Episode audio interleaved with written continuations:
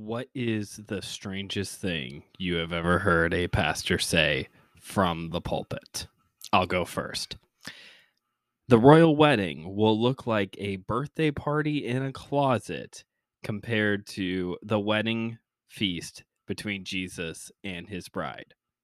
Welcome to my seminary life. I'm your host, Brandon Knight, and I would like to put out a formal apologies. Apologies, everybody. Sorry.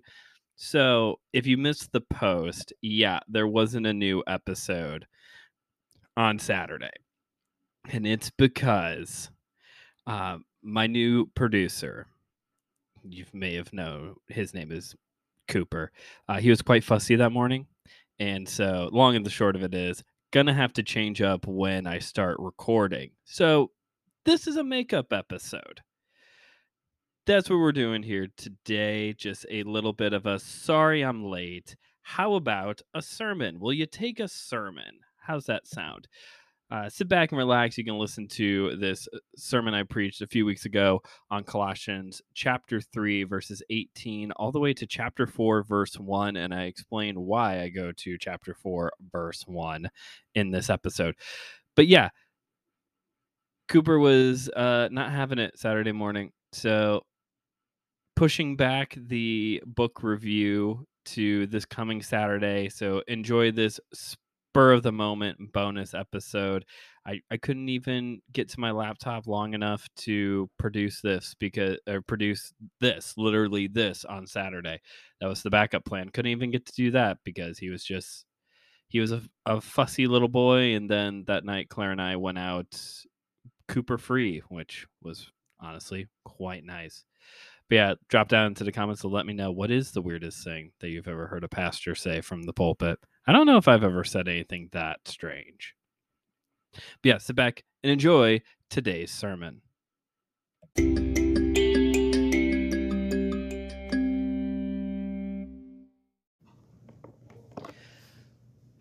So we had a kid. Um, that wasn't even on the table last time I saw you all. Um, we have a kid. And so Claire and I, we've been married now. It's we're just shy of four years, and our family is growing. But we've been we've been married now just shy of four years in September, and you know we value in our relationship together. We definitely value growing, growing closer together, growing together as a couple, and wanting to have as healthy of a relationship as we can. And so during our short time together in, as a married couple, we have read a handful of books on marriage. And I gotta say, not my cup of tea. books on marriage. Already an amen. All right, this one. yes. Books on marriage. Not really my cup of tea. And now I have to start reading parenting books. Um, the problem, the thing is, Claire and I, we both like reading. We do enjoy reading. We're always reading books. We are constantly reading books. The thing is, though, especially when it comes to books uh, written by Christians on marriage, they're not good. They're not that. They're just not that good. If I, I don't know if you've ever read one. If you have never read one, keep it up. But I, I haven't read them all. I haven't read all of them. I, I can't vouch for all of them, but generally speaking, I could s- simplify all of them down to this. Okay, so I'm going to save you a lot of time on reading. Okay, so basically, it's this Husbands, know something about your wife. Anything, literally anything. Her favorite color, fl- her favorite flowers, what she had for breakfast that morning, and make sure she knows you know that thing. Wives, your husband's a doofus, but you should still love him like Jesus loves him. That's it. That's the whole book over and over again, over and over again. No matter what the book is. And it's hard. It's hard for me because, as many of you know, we've been doing this for a while now. I have a heart for ministry. And although I can't be the most well read person in the world, not only do I want our relationship to be healthy and growing, but I want to read books so that way when people come to me and say, hey, do you have a recommendation on fill in the blank? I have something. I still got nothing on marriage books. Like they're just because I don't this that's not good advice. It's not. Husbands, you can do better than one thing. And wives, we shouldn't reduce you down to, hey, sorry your husband's lousy. Good luck with that. Like it should be there should be more. And I read these books and the cover says millions of copies sold and thousands of marriages saved. I'm like, how, how, how?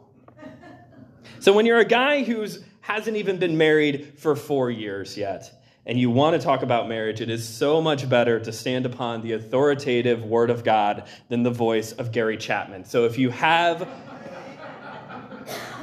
I don't usually take shots, but if you have a copy of God's word there, either in paper form or digitally, I prefer paper because I can hear you ruffle the pages. Turn to Colossians chapter 3. We're going to be looking at Colossians chapter 3, starting in verse 18 and going all the way to chapter 4, verse 1. Why the guys who decided how to chapter and verse the books of the Bible, why they decided not to include chapter 4, verse 1 with the rest of it when it definitely belongs, I don't know. I'm just a guy from the Midwest. But it belongs there, so we're going to read that one as well. As you turn, turn over to there, Colossians is a very short epistle by Paul, and it's one of the ones that fall in the category more of a positive letter, as opposed to like 1st and 2nd Corinthians when Paul is doing major damage control. Colossians is a bit of a lighter letter. You can definitely read it this afternoon. You're not going to go outside and mow, so you might as well. The big point of the book of Colossians is found in chapter 1 found in chapter 1 when Paul starts talking about the preeminence of Christ in everything. Now, it's a big word that means that Jesus is head over everything. He is the fountain of creation, He is the fountain of life for us now as believers. He is over everything. And honestly, we could close the book and call it a Sunday there. But Paul continues on to then talk about in chapter 2 and the bulk of chapter 3 that as believers, with Christ as the head of us, we need to make sure that we're not letting anything get in our way of our walk with Jesus, whether that is the law or tradition or sin. We need to lay those aside so we can walk with Jesus.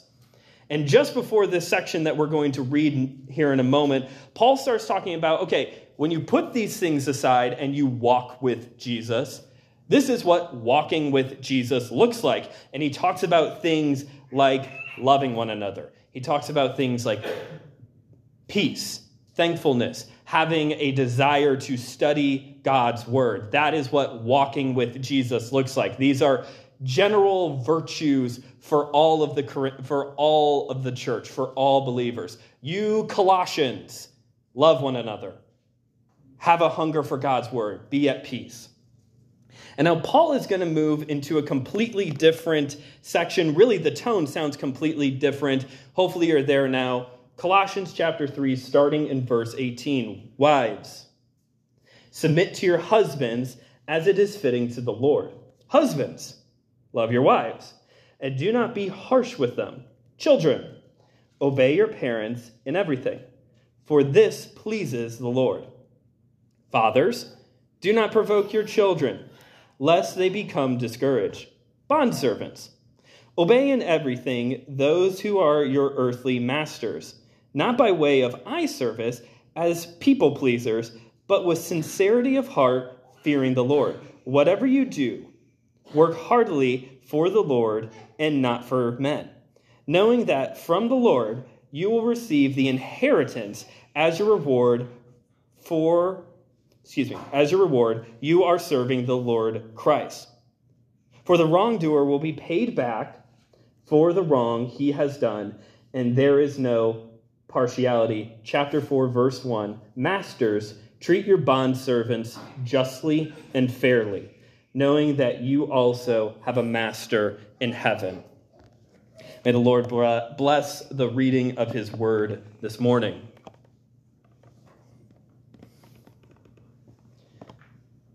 So, Paul has moved from the previous section talking about general virtues of what walking with Jesus looks like for everybody.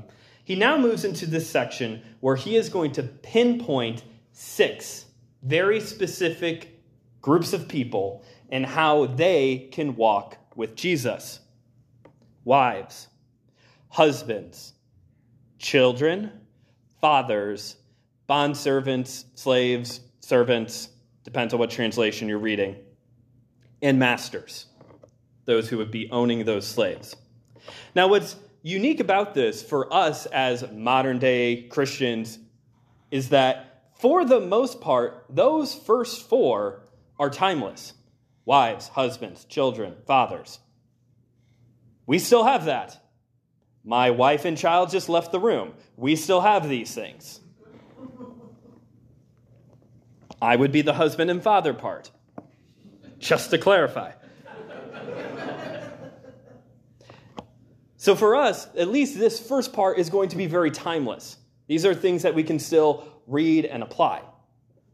Now, for these last two, we have to, as one of my textbooks wrote, we have to cross the principalizing bridge, meaning that we don't have slaves, we don't have slave masters. There is still slavery that takes place in this country, in the world, looking at it in the form of human trafficking, but that's kind of like comparing apples to bricks. We're not even doing apples to oranges. We're talking about apples and bricks at this point.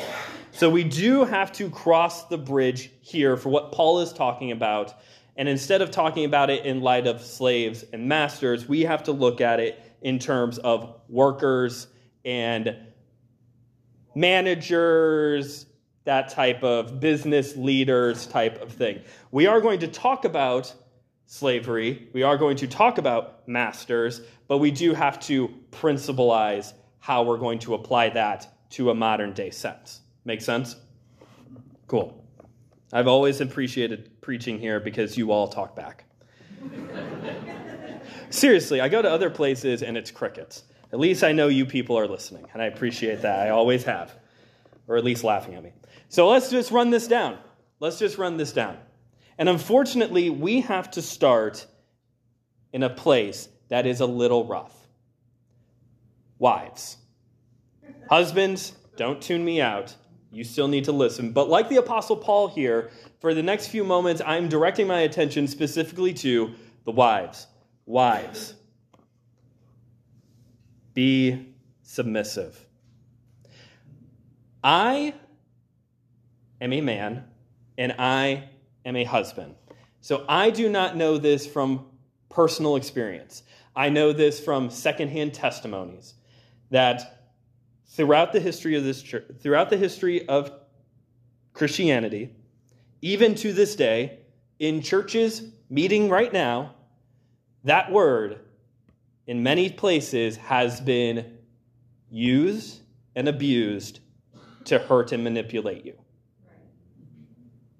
I know that.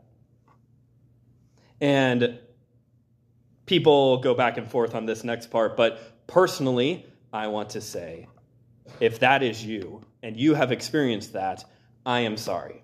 Because my guess is the way that that verse has been used and directed towards you in the past is not at all what Paul meant here.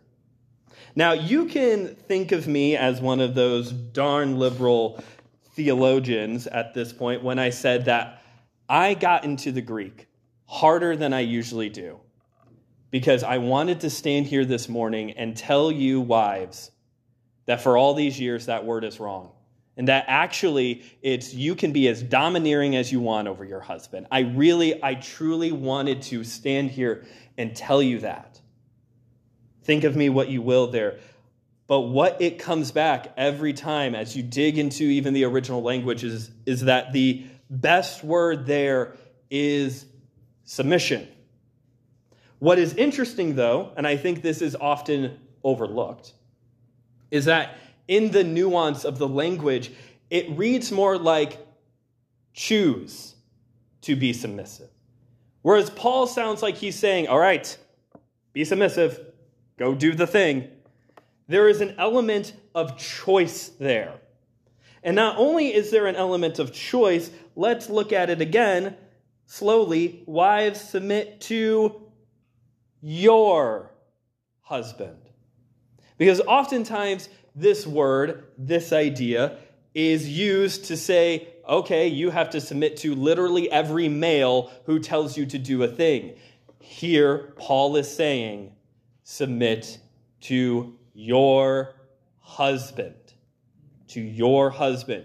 Other translations do it a little bit more woodenly, your own husband. Very possessive here. Choose to be submissive to your own husband as it is fitting to the Lord. This is a phrase people kind of go back and forth on what this exactly means.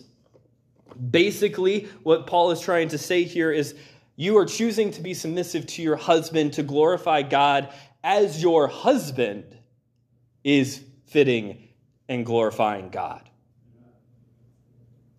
You're not just supposed to, whatever he says, whatever he expects of you, just do it. You are choosing as he is following the Lord. Husbands, love your wives and don't deal harshly with them. I find it fascinating that whenever we have this talk, whenever we talk about marriage, usually we're in Ephesians chapter 5, and it's verses 22 through 24, I believe. You can fact check me on that later. Please always fact check me. And we usually go to that passage because that's the one where Paul talks more to the church in Ephesus about how the husband is the head of the house, kind of like how Christ is the head of the church and the wife is the like the church in submission to Christ. We usually go there, and those are all true statements, very visual statements that we can maybe picture better of church and Christ. What's interesting, though, is that when you come here to Colossians, there's a little bit of substance given to that. Because to us, husbands, we are told what? To love and not deal harshly. I think a lot of times when we when churches or these books are written and we we all we start with the submission part and then we move to the husbands and it's like you're the head of the household.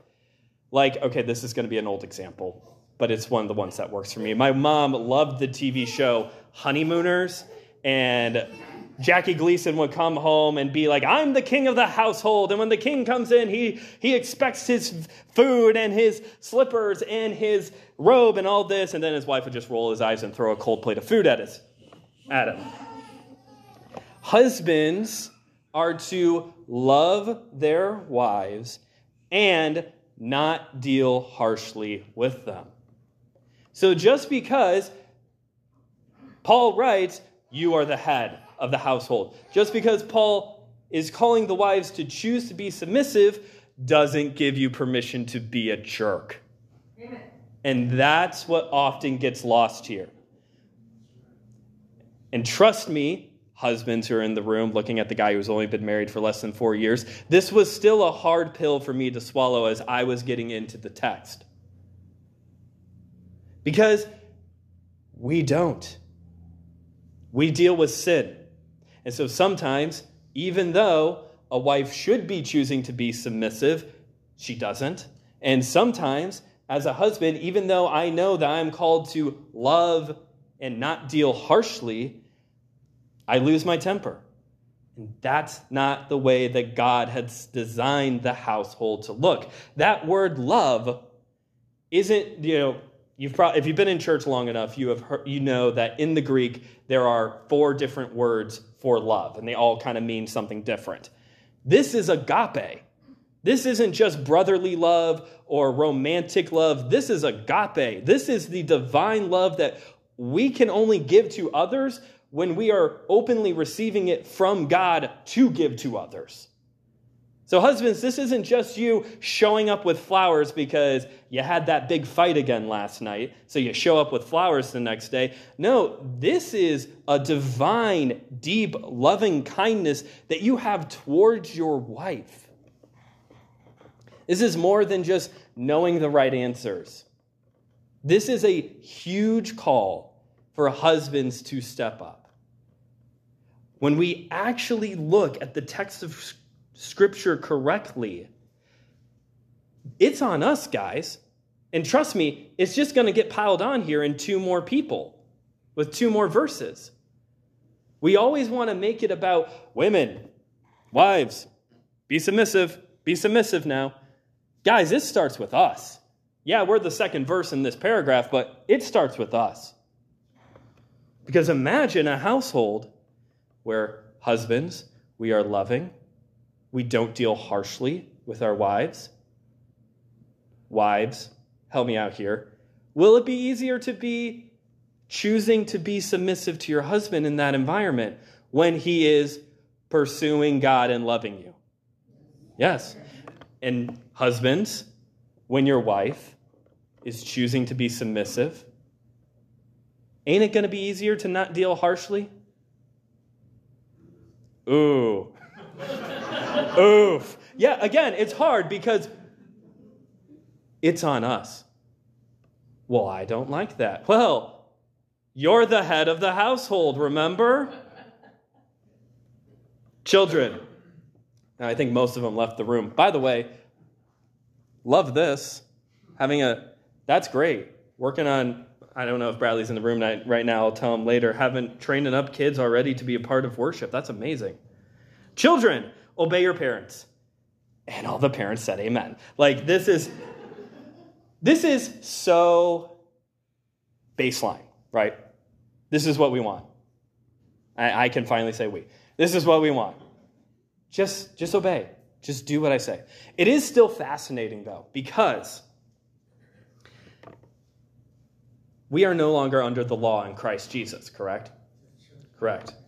We are no longer under the law. And I have been in Bible study situations where discussions come up and somebody will quote a verse out of the law, whether it's something out of the Ten Commandments or Exodus or Deuteronomy, whatever. Someone will bring up Leviticus, whatever, because they know the Bible that well.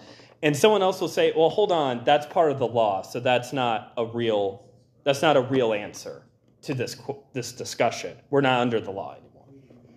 What is fascinating is that even in the New Testament, to believers who are no longer under the law, Galatians 6:1, we are free in Jesus Christ, children are still called to obey their parents just like it says in the law. Just like it says in the law. Some things don't change. It's this is a blanket statement that can't be said towards all of the law, but it's almost like parts of the law are just good moral virtue things to do, like being obedient to your parents. Husbands, fathers, hey, some of you are right back in the conversation. Fathers, do not provoke your children lest they become discouraged pull back a little bit. Wives, be submissive to your own husband. Children, obey your parents. Husbands, be loving towards your wife and don't be harsh. Fathers, which for many people, still talking to the same person, don't provoke your children.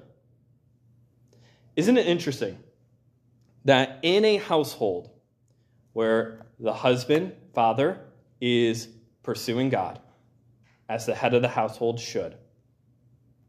He is giving loving kindness. He is not dealing harshly. He is not provoking his children. And the wife and the children are submissive and obedient. These things are going together. That's my point here. The children and the wives fulfill a similar role in the household, just as the father husband fulfills a similar role in the household. Ultimately, for us as husbands and as fathers, we have the place to be loving, to be kind, to be gentle, to not deal harshly. All these words that for many of us as men, we have been we have been told to not act that way, whether it's by culture or by church culture, that we are supposed to be these tough, rugged men. The Bible is actually calling us to be kind, to be loving, to be gentle towards our spouse and towards our children and to our and to the wives and to the children they are called to humbly submit themselves to the father and husband but how does this look like walking with jesus other than okay everyone's got a part wives in the garden of gethsemane moments before being taken to be crucified, Jesus prayed, Let this cup pass from me, but not my will, but yours be done. Jesus was submissive to the will of the Father. That is a way that you can walk like Jesus. Husbands, we're to love and to not deal harshly. Did Jesus deal harshly with his disciples? He called them out on some things. Let's not forget that he did call Peter, you know, tell Peter to get behind him, Satan. Peter deserved it. But also, even earlier in that night, when they were celebrating the Passover, who got the bowl and the towel and started washing everyone's feet? Jesus did. Because being the head of the household doesn't mean that you get to dictate everything. Being the head of the household means that you put the needs of others before yourself. You show them that loving kindness that they may not deserve. And Jesus, as a as a revered traveling rabbi with his own disciples, they should have been on their knees instantly washing his feet. And he was the one who washed his disciples' feet. Children, be obedient. Again, Jesus was obedient to the will of the Father. And fathers, do not provoke your children to wrath. Though Jesus called out his disciples for times when they missed the mark, he never was trying to get them riled up and angry at him. Jesus is flowing through all of this. We move now into our last two bondservants, slaves, servants, and masters. Now, if you put on your Bible detective hat for a moment and you just reflect on this passage, you can start singing one of these things as not like the others. Because wives, husbands, children, fathers, and masters all have one verse. You get one thing, one thing, one thing, one thing, one thing. Slaves, what do they get? What do they got there? One, two, three, four verses? They have several verses dedicated to just this one group. Why is that? What makes that so different? Now, at first glance, we might be able to say, well, it's not like it's an easy role to fill. And Paul is really meeting them where they're at. And I think that is part of the answer. I think Paul is spending a little bit more time with this on purpose. But also, this isn't the first time Paul has had to deal with the topic of slavery with the church in Colossae. There's this itty bitty epistle that we often blow right past called Philemon. Philemon was a Christian man in Colossae who had a runaway slave named Onesimus. And Onesimus ran away to Paul. And Paul led him to Christ. And then he sent him back to Philemon with a letter that told Philemon, you need to accept him back, and more than that, accept him back as a brother in Jesus. So Paul is aware of a situation here in Colossae. It's not like Paul is just picking six random things. All right, uh, say something about wives, let's say something about children, and, uh, you know, let's talk about slaves too, whatever. Let's talk about bond service. Like, Paul is intentional here. He's aware of a larger situation here in the church of Colossae, here in the land of Colossae. And to these people, he says, I know it's hard, but you need to work hard, not just for your master, because you have a greater master that you are serving now. Paul is trying to help these bondservant believers in Christ to see beyond where they're at right now. That they can glorify God with their work, even in the situation that they are in. And like I said, we do have to cross a bit of a principalizing bridge here. But for many of us who have worked as teachers, in retail, as an electricians, whatever your profession may have been for all these years, how easy is it to get into the mindset of, I'm just working for a paycheck? I'm just working to pay the bills. I hate this job. I don't like what I'm doing.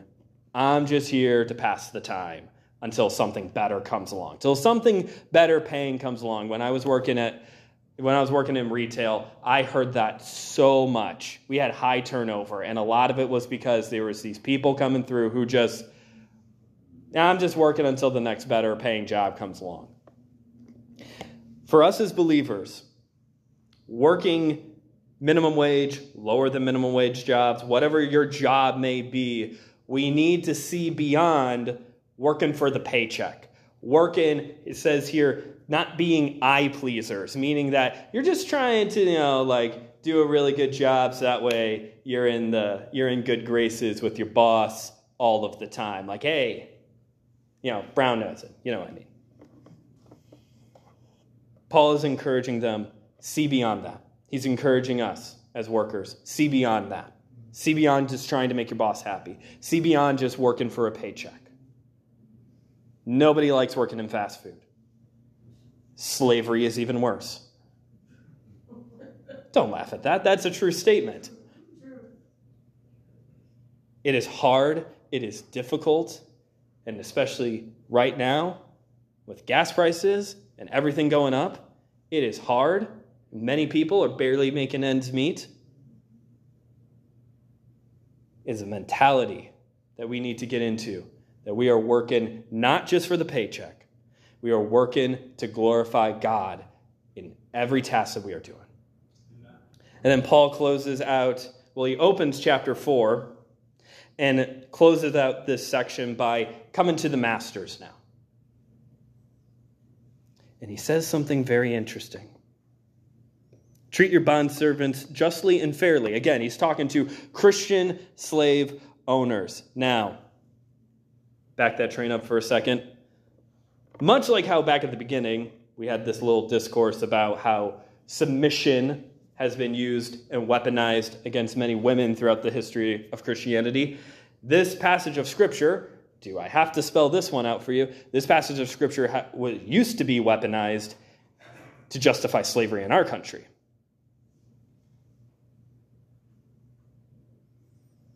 Paul is not advocating for this.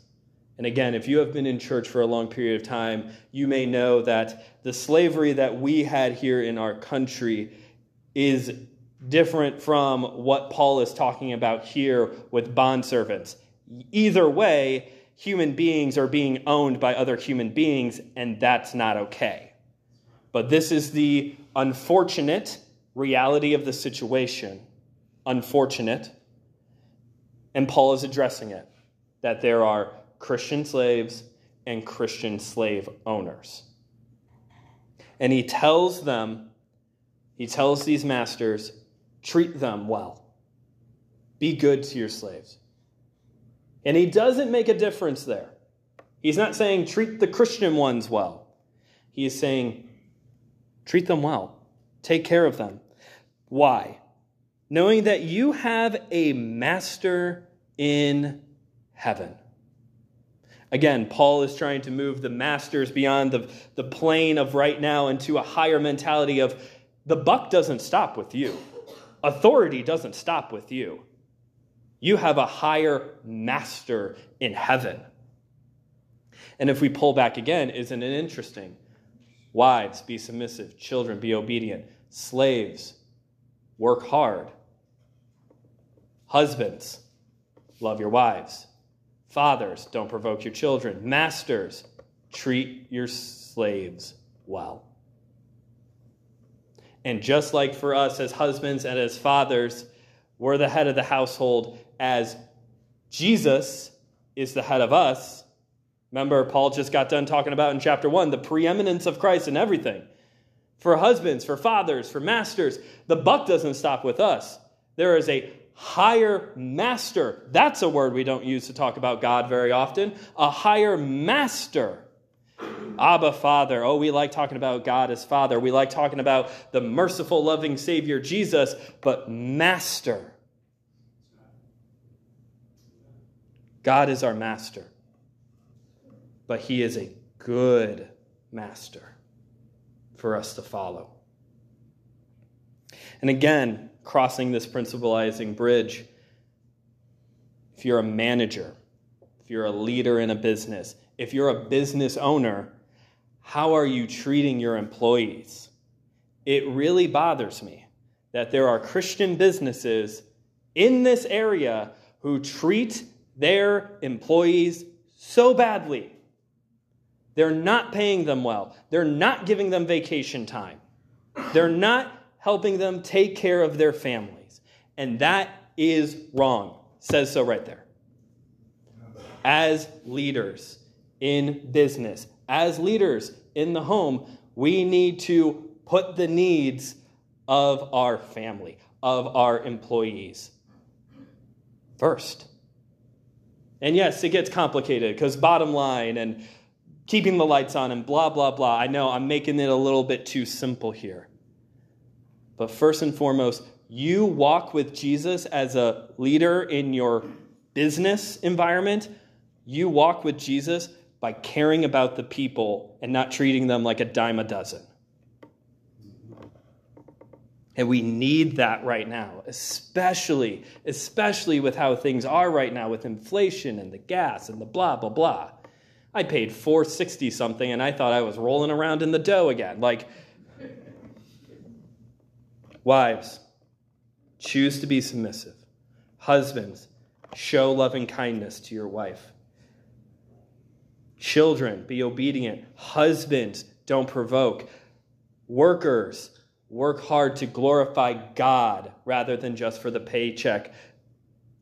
Leaders in business, care about your employees. Because when we do these things, the household then becomes a united front. Businesses become a united front to bring the kingdom of God here. Does that look like the world? When a Christian household is living that way, does that look like the rest of the world? When businesses are running that way, when workers are working that way, does that look like how the rest of the world works? No.